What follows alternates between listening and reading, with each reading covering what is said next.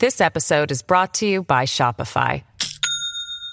Do you have a point of sale system you can trust, or is it a real POS? You need Shopify for retail. From accepting payments to managing inventory, Shopify POS has everything you need to sell in person. Go to shopify.com slash system, all lowercase, to take your retail business to the next level today. That's shopify.com slash system. Hi, everyone. Laszlo Montgomery here with a quick promo message for you. First of all, thanks for listening to the China History Podcast. My everlasting gratitude for checking it out. Hope you like it. I wanted to let you know about a couple other Teacup Media shows. Even if you're not a tea drinker, please go check out my Tea History podcast. We humans collectively down about a billion cups of tea a day. And other than the water we drink and the air we breathe, nothing is consumed in greater quantities than tea. The Tea History podcast explores tea's roots as a bitter medicine that China's tea masters transformed into a beverage that inspired a million great ideas. The history of how tea developed over the ages and how every single civilization on earth fell for it, it's a great story. The Tea History Podcast. And while I have you, please also give a listen to another history show called the Chinese Sayings Podcast. The Chinese language is chock full of thousands and thousands of these idioms or Chinese sayings called Chengyu in Mandarin. Every one of them is grounded in some event or story from Chinese history. And at the Chinese Sayings podcast, each episode, we look at one, break it down, tell the story behind it, oftentimes featuring historical characters straight out of the China History podcast. It's always a treat to learn how only four Chinese characters can express so much meaning. Whether you speak Chinese or not, you can still appreciate these short, six to eight minute podcasts. I welcome you to check it out the Chinese Sayings Podcast. Okay, before we start rolling with the episode, let me welcome you to check out my website at teacup.media, where you could find the gateway to my social media profile, lists of all the Chinese terms used in every episode of every show, the Teacup store where you could buy some nice gear, as well as links to donate to the show and support me in my mission to bring you these podcast shows. Thanks a bunch, everyone, and I hope you enjoy the program. Welcome back, everyone. Laszlo Montgomery here, China History Podcast, with the second installment of this most popular of topics from modern Chinese history. We left off last time with the Taiping rebels, I guess we could call them that now, no longer the god worshippers. We saw them breaking free of the area in eastern Guangxi that had been their Yan'an, so to speak, to use a PRC historical comparison. But unlike the Chinese communists who ended up in Yan'an at the conclusion of the Long March, for the Taipings, their Long March was only just beginning and it will last from 1851 to 1853 and lead them from Guiping in Guangxi province to the middle reaches of the Yangtze River to the city of Nanjing. And their numbers were now well in excess of 40,000 and growing rapidly. For the remainder of 1851, Qing imperial troops chased the Taipings all around this part of Guangxi in their temporary base northwest of the provincial capital of Nanning in Yong'an, Heavenly King Hong Xiuquan was organizing and passing out titles left and right. His sworn brothers were now the North, South, East, West, and Wing kings. His two year old son, Hong Tiangui Fu, was named the young monarch of 10,000 years, and his daughters were all made into princesses and by the spring of 1852, while the Taipings regrouped and fortified themselves in Yong'an, these local gentry militias called Tuanlian, they were now rising to the fore. And these were some of the earliest ones of their kind, at least in the Qing dynasty, who would step up and take care of the job that the Qing imperial bannermen were unable to do themselves.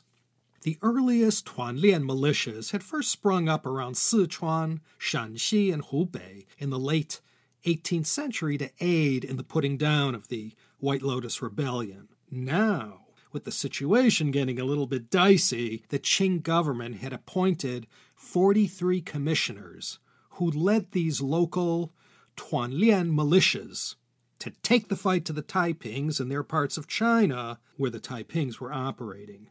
And these peasant soldiers who joined up and fought for these militias, they were fighting these rebels on their home turf. They weren't Manchu bannermen sent down from the north who didn't have any skin in the game. They were fighting for their lives and their families. So it was natural that these local soldiers fought harder they had more to lose than just their lives. And as we'll see later on, these Tuanlian, local gentry led militias, they're the ones who end up saving the day. So, right about here, with alarm bells starting to ring in Beijing. This civil unrest down in Guangxi, Guangdong, and Hunan that the Manchu rulers at first thought was nothing. Well, suddenly in 1852, now it started to become something. And as I tried to stress last episode, the dynasty and its fortunes were already well into an irreversible decline, and sending a trained army all the way down to Guangxi province Hmm, it wasn't as easy as it sounded. The armed forces they had down there already had their hands full trying to suppress an uprising led by the Tiandi Hui, the Heaven and Earth Society. So in 1852, as Hong Xiuquan's rebels were heading in the direction of Changsha, following a similar route that Huang Chao used 979 years ago in his efforts to overthrow the Tang dynasty, more and more, the Qing government began to subcontract out the fighting of this war to these Tuanlian leaders. And the three names from this period who are immortalized and who we remember more than any other major figure from this period, besides Hong Xiuquan, were Zeng Guofan and his two proteges, Li Hongzhang and Zuo Zongtang. This is where they joined the fray. Now you could see from these three familiar names how far back the 20th century warlord era really went. The next generation, following Li Hongzhang, would be led by his protege, Yuan Shikai. That's where this all ultimately leads. 27 of Zeng Guofan's officers would later on serve as provincial governors. But remember, the warlord era that changed the course of history for China in the 20th century, it all began here.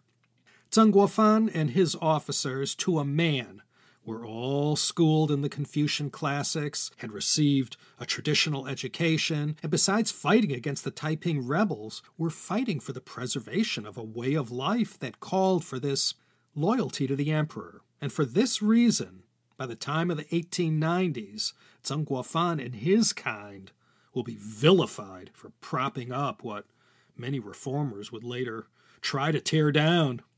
Anyway, the first major offensive of the Taiping Rebellion was the siege of Guilin, still in Guangxi province, and after 33 days trying to take this city, the Taipings had to give up and move on.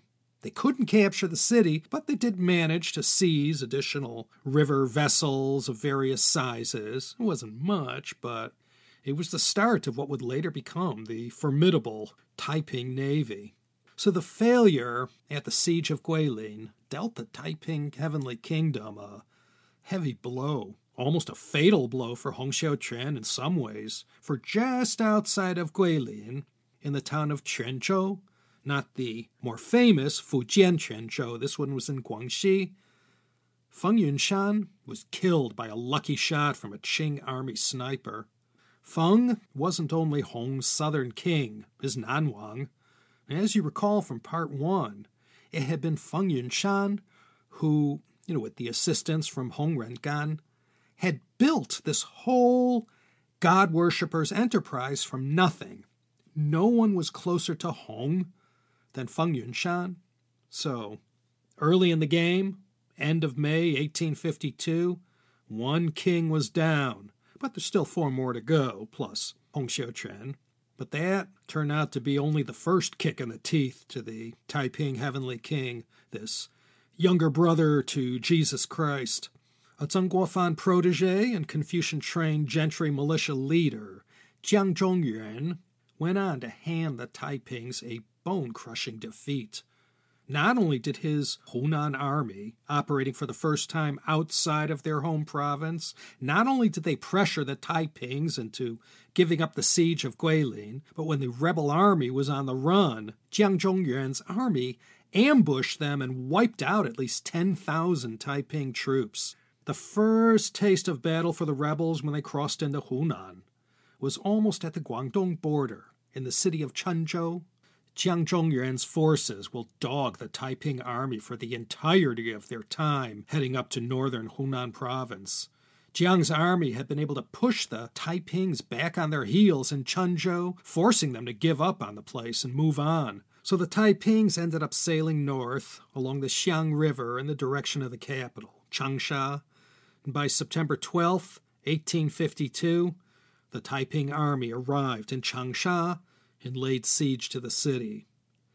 Although the rebels were having an amazing harvest in Hunan province, packing on the recruits and seizing vessels left and right, for the life of them, they could not capture Changsha. Even with all those Hakka miners so skilled in digging these tunnels, even they couldn't get past those walls. And then, in an act that some called foolish and others called heroic, Xiao Chao Gui, not only Hong Xiuquan's direct pipeline to the Lord Jesus, but his chief military strategist as well. He one day donned his imperial robes, grabbed a banner, and went to the front lines to rally the Taiping troops besieging Changsha, and he got picked off fast, felled by enemy fire, and later succumbed to his injuries. Between May and September 1852, besides being slowed down and mauled by Jiang Zhongyuan's Hunan army, he lost his southern and western kings. That left the eastern king Yang Xiuqing, the Wing king Shi Dakai, and the north king, who I did not mention last time, Wei Changhui. He was the north king and an early convert to Hong's version of Christianity. He was actually the one who arranged for the Taipings to make that fateful gathering in Jintian, the town in Guangxi where Hong formally declared the establishment of the Taiping Heavenly Kingdom. So he's another one of Hong's sworn brothers, and along with the other kings, served as one of the primary battlefield generals and right hands to the Heavenly King. Wei Changhui will play a front and center role in one of the defining moments of the Taiping Rebellion, but we'll get to that when we get to that. I also did mention one more of these uh, Taiping leaders. This one was Qin Rigang, who was he was another Guiping Hakka who joined up early and made up the top brass in the organization, not as a king, but as a prince, and he'll play a role later on in a palace upheaval that we'll get to next episode in part 3. Jiang Zhongyuan had sufficiently slowed down the Taiping army in Hunan to the extent that the Qing military was finally able to get more men down to the front lines. Both the local militia, led by Jiang Zhongyuan, and the Manchu bannermen, they chased the Taipings away from Changsha, and from there the rebels sailed on towards the present day capital of Hubei province, the cities of Wuhan. That was the next destination. And wherever the Taiping sailed, they gathered more recruits, seized more boats, burnt down towns who resisted them or tried to fight them off. And now, 1852 and into early 1853, the bodies are starting to really stack up here. The march towards 20 million dead is in full swing. The message they were preaching was by now virulently anti Manchu, anti government, and anti Confucian. And with a message like that, well, it made it easy to find common ground with the local oppressed people, who, well, in the Hunan countryside was pretty much everybody. They now had their sights set on Dongting Lake to the north, that was going to be their gateway to the Yangtze River. But in another well planned ambush, the Taiping army got hit again, and half their navy was sunk. And taking these big hits meant the Taipings had to continually bulk up with new recruits. But in this part of rural China, eh, that was easy. But the soldiers Hong Xiuquan was losing in Hunan were his core Hakka warriors who had been with him going back to Thistle Mountain days. They were a cut above the rest, the most indoctrinated, they were the most reliable, most experienced in battle, and most loyal to the Heavenly King. That watery area in and around Dongting Lake provided a bounty of new vessels for the Taipings, and they more than offset their losses. Their numbers were growing daily. The size and effectiveness of their navy was also increasing. Their treasury was also looking better than ever, filling up with silver from all the wealth they had been able to seize. And they learned from all their mistakes and losses. By the time they entered the Yangtze River Valley, they were no ragtag rebel army by any means. They were disciplined and very well organized and had already seen plenty of intense battle. Remember back in 1848 when Hong Xiuquan had to dash off to Guangzhou and spring Feng Yunshan from jail?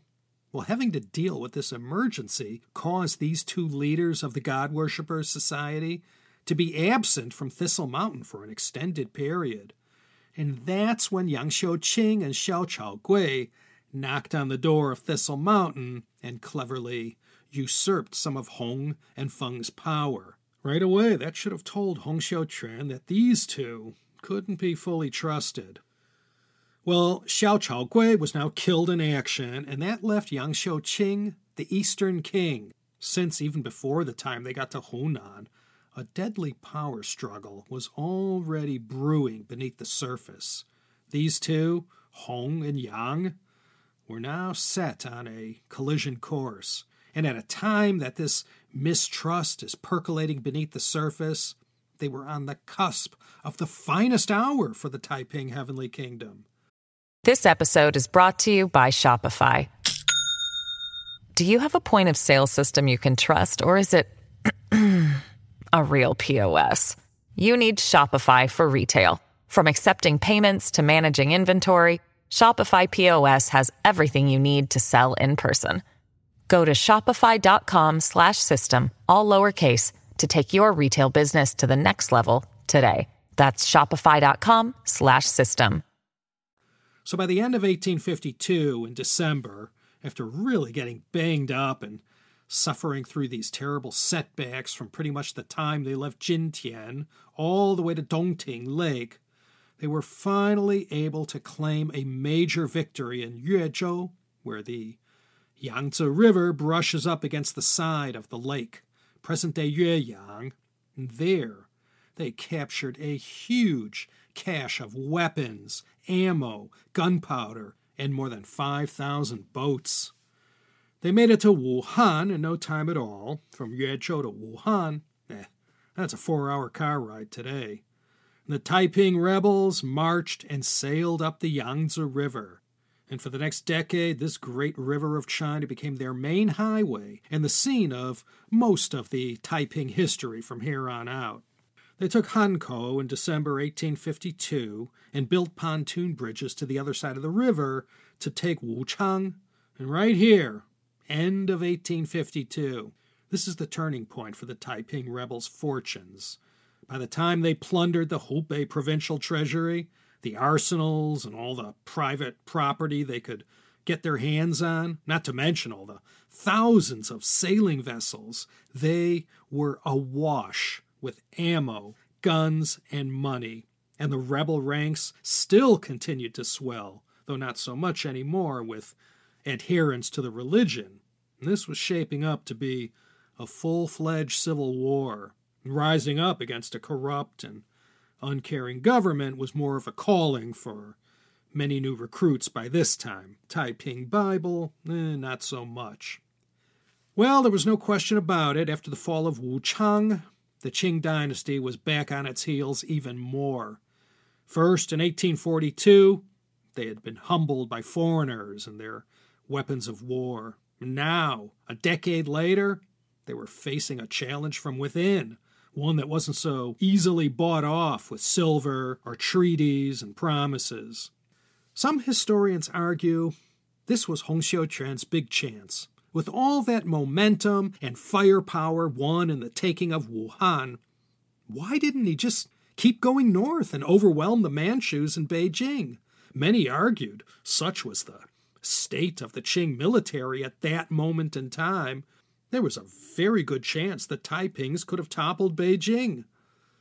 But the decision was made, despite the momentum they had, not to keep going north. The leadership sought to avoid the risks of campaigning in lands they weren't familiar with. It was a completely different geography than what they were used to, with lots of wide open empty spaces, not conducive to their style of fighting. Instead of going north, the decision was made to head east, up the Yangtze, and to plunder all of these great cities so bloated with wealth in all its forms. And by the time you got to the end of the road, you were in Shanghai. So on February 10th, now in the year 1853, the Taiping military machine left Wuchang and their naval flotilla set sail down the Yangtze. Wherever they attacked, going back to the very first battles in Guangxi, the Taiping tradition was to kill every Manchu soldier or civilian down to the last woman and child. And as they went from place to place, that's what they did. The trail of death that went back to Guilin in 1851 was now starting to pick up pace. The people in harm's way didn't know it yet, but this misery and destruction visiting their cities, towns, and villages in 1853, well, they still had 11 more years of this ahead of them, and now wasn't even the worst part. One after the other, they fell. Jiujiang on February 18, 1853, followed by Anqing, then Zhenjiang, where the Yangtze meets up with the Grand Canal, and then the great moment occurred. March 19th, 1853. Nanjing, with its rich history that went all the way back to the end of the Shang dynasty with Taibo, Nanjing had been the capital of so many past dynasties, and most recently where Zhu Yuanzhang had set up his Ming dynasty in 1368. The Taiping army went in and took it, just like that. And how they took it? Well, that was a thing of beauty. Aside from attacking head on, Taiping agents had long preceded the army and had infiltrated the city, and these Taiping operatives, when given the signal, joined in on the attack happening outside the city walls. The forty or so thousand Manchus living and defending inside the city were slaughtered to the last person, and this was despite putting up what was written to have been a valiant Custer's last stand inside their citadel. Hankou, Wuchang, Jiujiang, Anqing, these were all astounding victories for the Taipings that yielded wealth and supplies beyond their wildest imaginations. All were cities of great significance and importance to China. But after Nanjing in March 1853, that catapulted Hong Xiuquan into a much more exalted position. No longer was this some Hakka led rebellion that started in Guangxi and spun out of control. Starting with the capture of Nanjing, the Manchu Qing dynasty now had, by every definition, a civil war on their hands. And I said it before, let me emphasize this again. For the dynasty and the shape their military was in, this couldn't have come at a worse time and as Hong savored his victory, the poor Xianfeng emperor, well, didn't know it yet, but he's going to have another very troublesome and destructive rebellion on his hands, this one closer to home, that was led by the Nian rebels. And their Nian rebellion, that had begun in 1851 and would last till 1868, would bring a lot of hardship and torment to the provinces mostly north of where the Taipings were operating.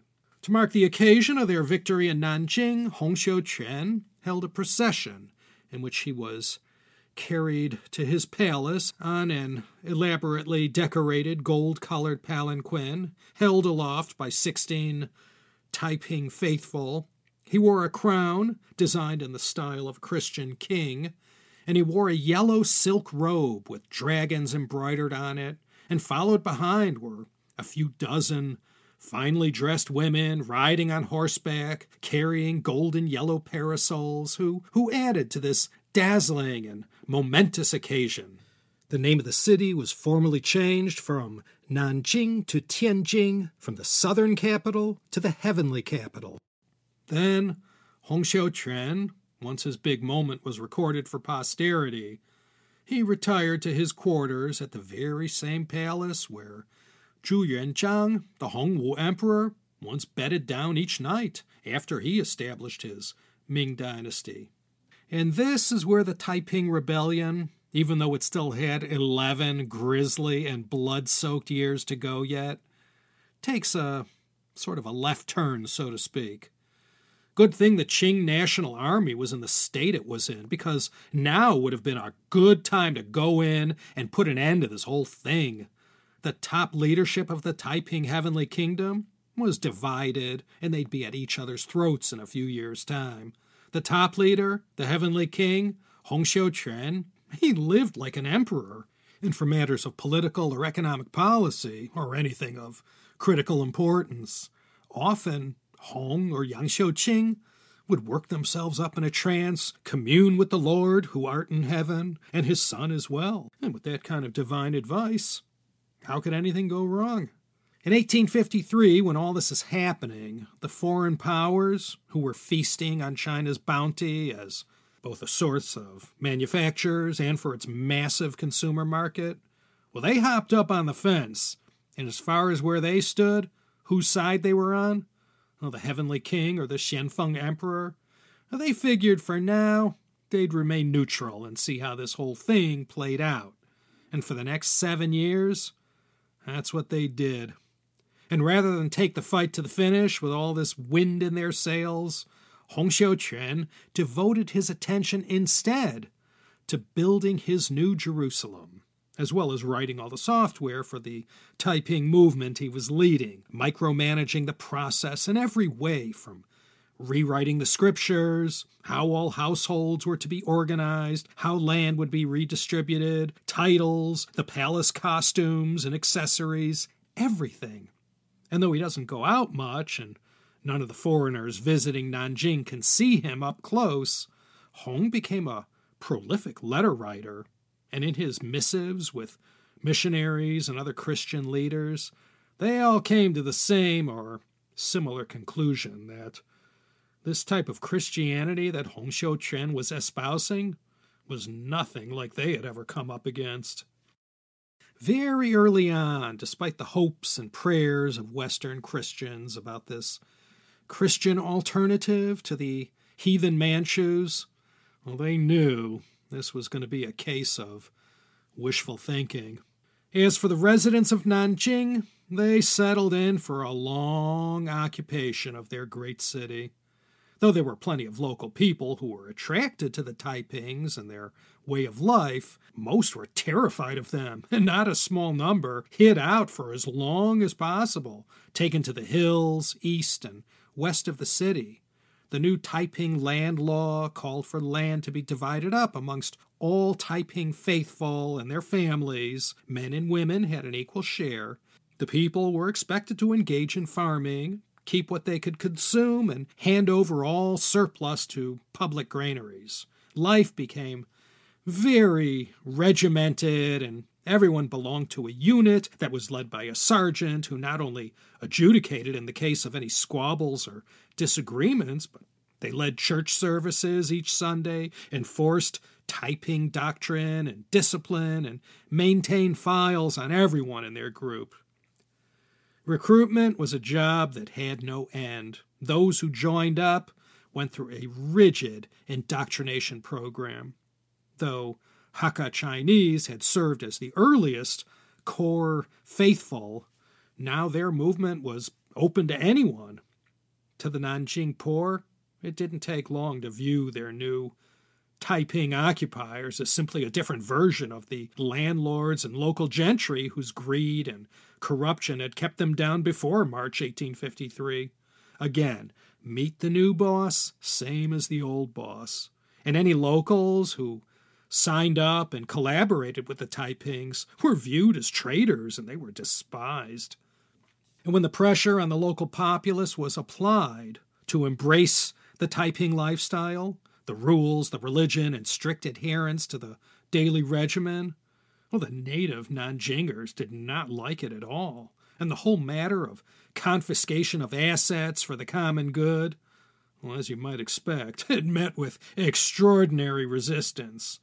And besides all that, the leadership and principal cadres of the Taipings were all these Hakka Chinese who were looked down upon just as much up in this part of Jiangsu as they were down in Guangdong. In fact, local sentiments in general were anti Taiping in all respects. Their occupation of Nanjing just couldn't have been more disruptive to their daily lives and to the economy as a whole and not just to the wheels of commerce, but in their takeover of the Yangtze River as well, and how that affected transport. And this extended to the peasantry as well. They too weren't so keen to eat this sandwich. This whole communal pot idea, as we'll see in the late 1950s with forced collectivization and the Great Leap Forward, a lot of people resisted this whole idea of sharing their agricultural assets with their neighbors. You know how it is. It's a natural thing to want what's best for yourself and for your family and loved ones, and less so for society as a whole. And of course, some people worked harder than others, and why should they be forced to share the fruits of their efforts with those who wanted to take it easy? As we'll see, the scale of fighting that goes on in the countryside will come to destroy the whole agricultural infrastructure. It was a never ending battleground, and as soon as one army passed through and stripped the farmers of all their crops, another opposing army would grab whatever remained. As Hong got settled in, the comedy of errors began in the leadership. Armchair historians seem to agree this two month respite by Hong was a fatal error. Hong Xiuquan could have stepped up like Zhu Yuanzhang did in 1368 when he finished off the Mongols and created a dynasty that lasted 276 years. Taking and occupying Nanjing was such a massive psychological victory, but in the end, they failed to fully capitalize on this. While Hong was busy focusing on matters of secondary and tertiary importance, the Qing military used this time to rally and organize themselves. Two Qing army generals were sent down to Nanjing to bring the fight to the Taipings. These were Xiang Rong and Qi Shan. They organized the siege of Nanjing right after the city had been taken in March 1853. And they were able to take control of the north and south of the city on opposite sides of the Yangtze. And by effectively controlling these areas, it left the Taiping army with only being able to move laterally, east and west. So, with the foreign powers sitting on the fence and not looking to pick sides just yet, the Qing government were desperately calling on Zeng Guofan to ride in and become their white knight but he was still in the middle of building up and training his Xiang or Hunan army, not to mention a navy as well. He wasn't ready just yet to take them on. So, thanks to Hong Xiuquan's dawdling, the Qing put up a strong presence both north and south of Nanjing that the Taipings couldn't break just yet. The Taiping leadership knew they had to do something, and the one who came up with their battle strategy was Eastern King Yang Xiuqing. Remember, he was the one who had direct communication from God. And right about here, with the Heavenly King focusing less on ruling and strategizing, Yang starts to quietly fill that vacuum of power. And what the leadership decided was to carry out two coordinated campaigns one to the north to go take Beijing, and one to the west to Sichuan. And if all went well, the two armies would meet up. And as we'll see next episode, things don't go so well for the Taiping army, and then things really start to fly off the rails. We'll get to all that next time. Now it's mid 1853. Not only is the Qing government facing a civil war, there's going to be uprisings and rebellions all across the country. 1853 also saw the Nian Rebellion really starting to flare up, and that mess in northern China went on for 15 more years. In 1854, the Miao people of Guizhou will rise up in revolt and that'll last clear through to 1872. And already in 1853, the Muslim Hui are on the rampage in Gansu and Shanxi, and in 1855, down in Yunnan too, the Hui are in revolt. And later on in Xinjiang, the Hui will rise up come 1862. In 1854, down in Guangdong, the Red Turban Rebellion is going on. And as soon as they tamp down that fire, the Punti Hakka clan wars start raging out of control. And with everything happening all at once, you could see how, even with the Taipings making all these terrible mistakes and suffering the occasional setbacks that they did, they couldn't be taken down. Yeah, the Xianfeng Emperor, did he ever get stuck with a bad set of years for his reign? And Great Britain's great men of the day looked upon this mess China was in and decided the timing couldn't have been more perfect to go back and renegotiate the 1842 Treaty of Nanjing. And how they go about that and what that meant to foreign support for the Taiping Heavenly Kingdom, that's also for next time. Until that time, this is Laszlo Montgomery with one more appeal to you, my fine listener, to go subscribe to my Patreon or support the show in other ways. I have the best community on Patreon. I'm always interacting with my patrons, so come join us. Got a great AMA mailbag coming up soon. And my Patreon patrons, they've already heard the first three episodes of the new season of the Chinese Sayings podcast, so please consider supporting me. Okay, more Hong Xiu Quan next time. Now it's really starting to get interesting. So do please join us if you can break away for another exciting episode of the China History Podcast.